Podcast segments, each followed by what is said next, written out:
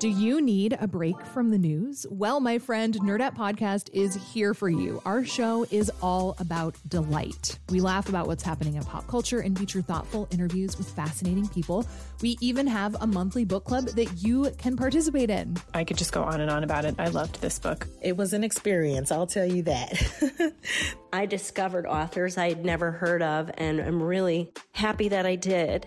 Come hang out with us. Listen to Nerdette wherever you get your podcasts. It's Curious City, where we take your questions about Chicago and the region and investigate, report, explore. From WBEZ. Hi, I'm reporter Julian Hayda, and if you live on Chicago's northwest side like me, you've probably spent a lot of time on the Jane Addams Tollway. That's the stretch of Interstate 90 that connects O'Hare with the Woodfield Mall in Schaumburg and continues beyond to Wisconsin. Take it easy. Take the tollway. The Illinois Tollway. Lately, it's been getting a bit of a facelift. Our question asker, who wanted to remain anonymous for privacy reasons, lives right off the tollway and has noticed construction crews putting up a bunch of these metal archways. You've seen them the metal poles highway signs hang off of except these are like every half mile. It looks like metal Lincoln logs spanning the width to and from Chicago. And it looks like they've applied these black squares that are probably going to be LED screens above each lane. These metal archways look expensive.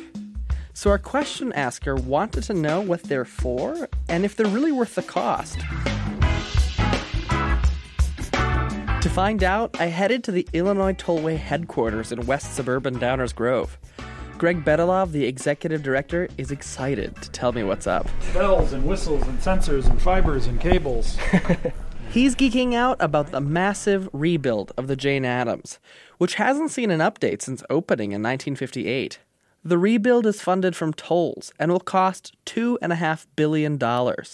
Most of that cash will go toward the basics. You know, pavement, bridges, lights.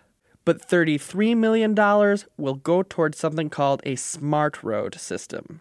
It's a new kind of technology that's supposed to make the roads safer and reduce traffic congestion, and that's why those metal archways are there. Here's how it'll work digital signs above every lane will make suggestions for how the engineers think people should drive. It's almost intuitive right? You, are going to see a green arrow. Green is go, and it's going to be an indication that that lane is free flowing. You're going to see yellow. It's going to be an indication that that lane is slowing. If the yellow arrow is pointing to the left, the lane is slow. Move to the left. This is all about helping drivers make better decisions. Even though you're cruising at 65 miles an hour, you can't really see what the cars a mile or two ahead of you are doing. You've probably experienced it. You hit a slowdown and the and there's an accident and you get past the accident and everybody speeds up all of a sudden and then people speed up too quickly and you got to slow down again. So it's speed up, slow down, speed up, slow down. So the principle of the smart road is that people can change lanes at speed and avoid hitting their brakes too hard, causing a ripple effect of congestion. Bedalov told me the Smart Road has three basic goals. 1. Make the road safer. 2. Reduce traffic congestion. And 3. Prepare for future technology like driverless cars. We are going to go through each of these three goals and evaluate if the Smart Road will actually help. First up, will it make the roads safer?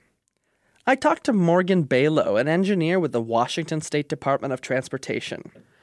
Seattle rolled out its smart road seven years ago, and Balogh says it really did help cut down on collisions. On weekdays, it's about three and a half to seven percent. Cutting down accidents by three and a half percent to seven percent is pretty good, especially considering that more cars use the road than ever before. But what about that second goal? Reducing traffic congestion and making commutes faster. Seattle never promised that it would improve commute times like Illinois promises, and Balogh told me that congestion actually got a little worse near Seattle. I called Matt Turner, an economist at Brown University who tracks ways of reducing road congestion. I wanted to see what he thought might happen with the Jane Addams Tollway. He says the improvements could make travel times faster, at least for a while.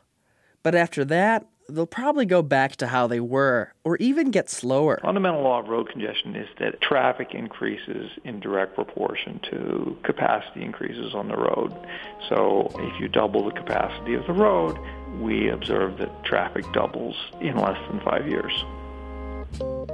Based on his models comparing road expansion projects since 1983, when capacity on roads increases, more people choose to drive on those roads, which eventually leads to more traffic. So, to recap, those signs our question asker saw being put up over the tollway will probably make the Jane Addams a bit safer, but according to Matt Turner, probably not really faster in the long run. But what about that third goal? Preparing for future technology. It's been 60 years since the Jane Addams was last built. Long before the tollway is ready for another upgrade, Greg Bedalov from the Illinois Tollway thinks we'll have self driving cars. And now there's people and experts who are saying it's going to be here within two years and five years. And the infrastructure is the key component to that. Since they were going to tear up the tollway anyway, they figure they might as well add all that stuff they'll need in the future if driverless cars ever become a reality.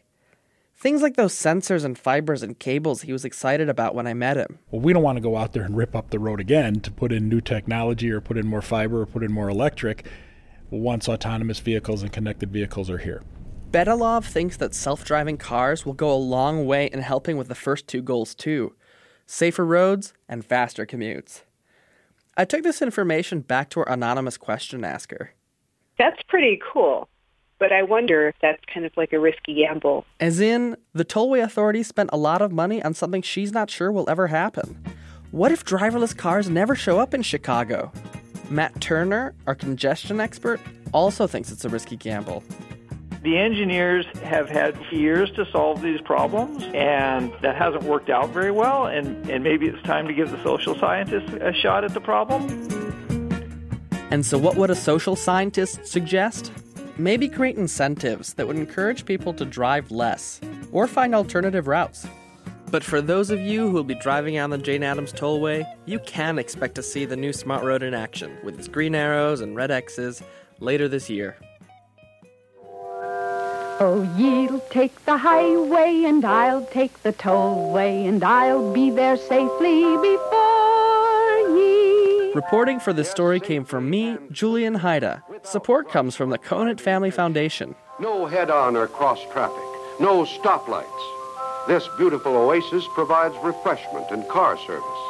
At night, bright delineators mark the Illinois tollway far ahead, ease driving tension for real driving pleasure. Take the tollway.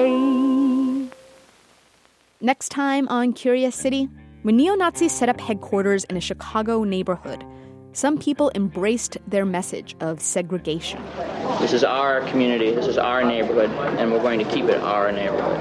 Others opposed them in the courts or in the streets. Only thing that hateful people understand is the beat the living hell out of them. Street fights, legal battles, segregation, and the man who set up Nazi barracks in Chicago.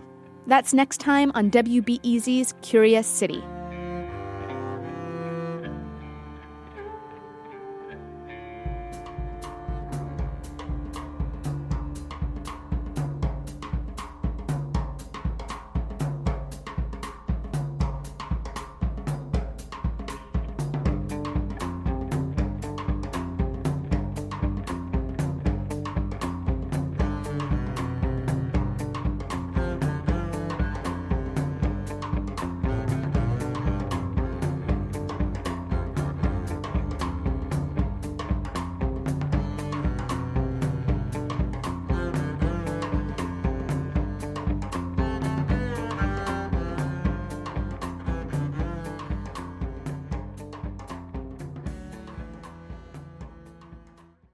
Before we start the show, we here at Curious City want to let you in on a little known fact about WBEZ. 89% of all our funding comes from community support, including contributions from curious listeners like you. If this program has changed how you see Chicago, please consider supporting this program at wbez.org/curious. Thank you.